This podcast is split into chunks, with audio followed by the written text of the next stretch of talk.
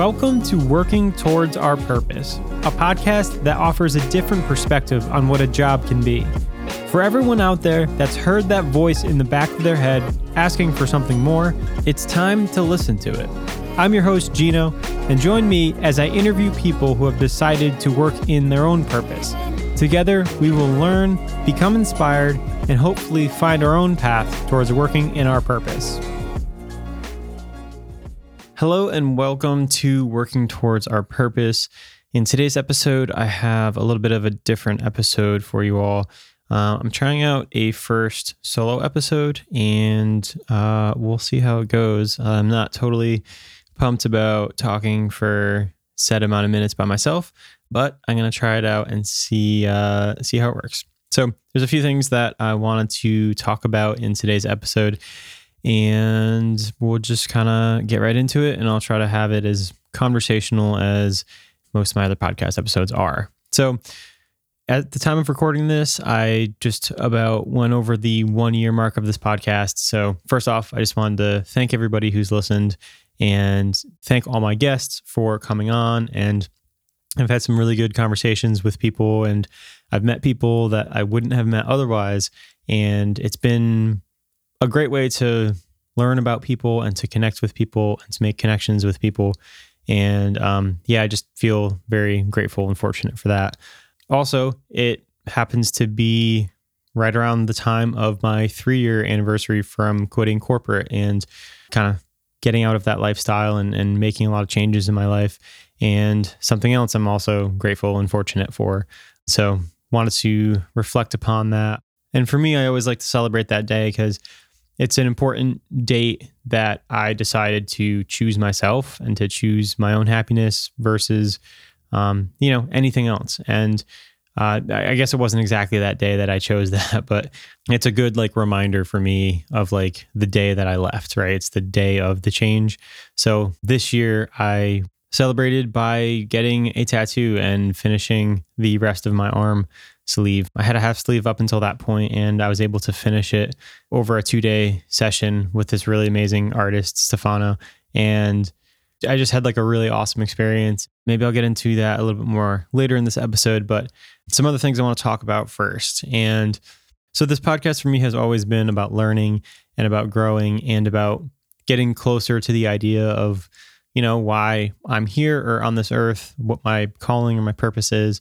And I've thought a lot about it as we kind of transition into the new year. And I know it's, you know, a little bit into the new year now, but I was thinking a lot about it and taking some time to myself. And at the end of last year, I kind of, I kind of came to a decision in my mind about my business pleasant podcasts. And I think it might be helpful to talk about as I like, you know, continue to going along this path. And for me, I think at first you know, Pleasant Podcast was my business where I helped other podcasters and I always wanted it to be something that like would fully support me and um, you know, make me more money than I did in my corporate job and, you know, infinite potential and that sort of thing.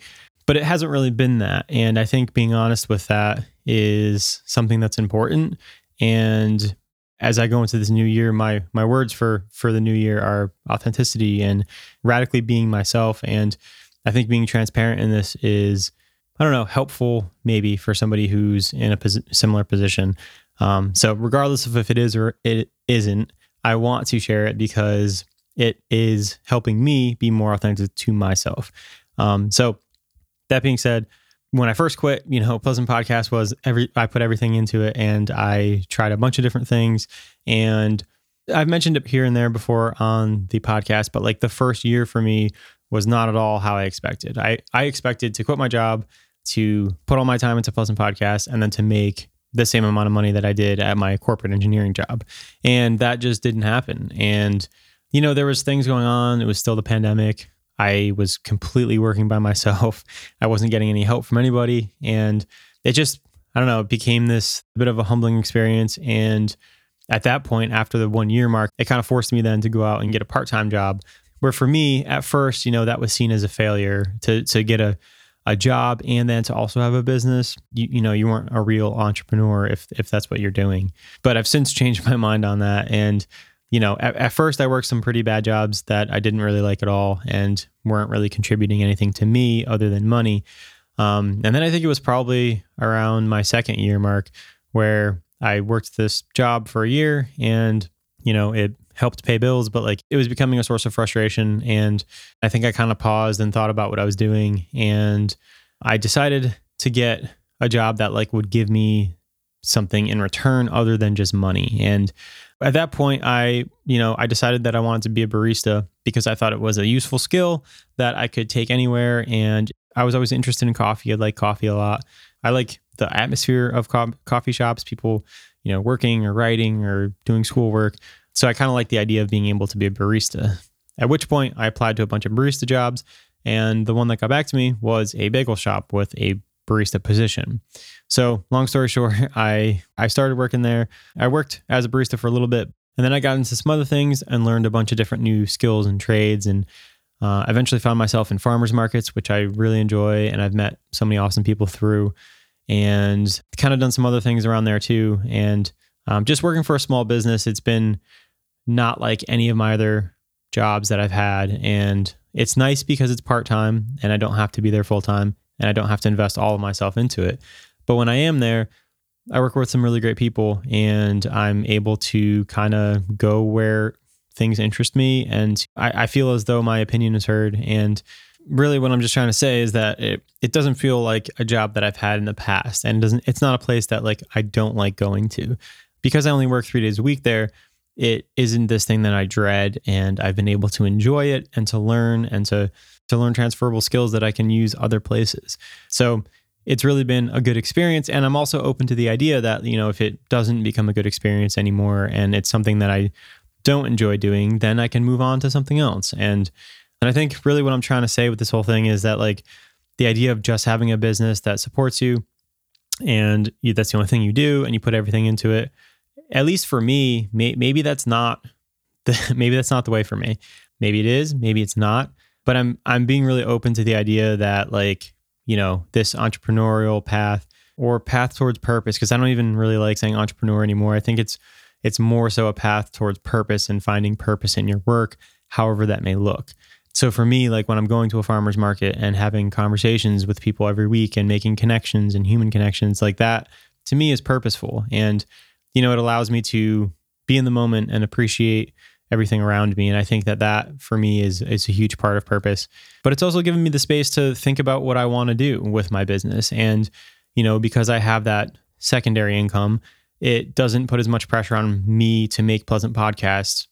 You know, support me fully, which then helps me make decisions not from a monetary standpoint. So I think that that's really important, or that has been really important for me and is something that like I want to talk about now because like like I said earlier, like I'm changing my idea of what I thought Pleasant Podcast was. And now, you know, coming into this new year, how I'm thinking about it is it's kind of maybe just this small company that only works with a small amount of people. And I work with people that I really care about. I don't have to constantly keep forcing podcasting. And, you know, it, it made me think back to like how I even got into podcasting to begin with. And it was because when I was in my corporate engineering job, I was just desperate to do anything else.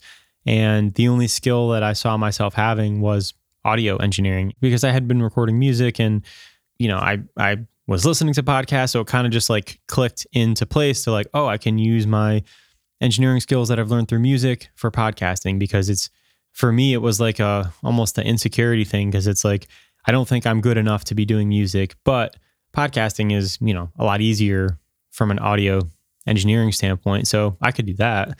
And that's kind of how I got into it.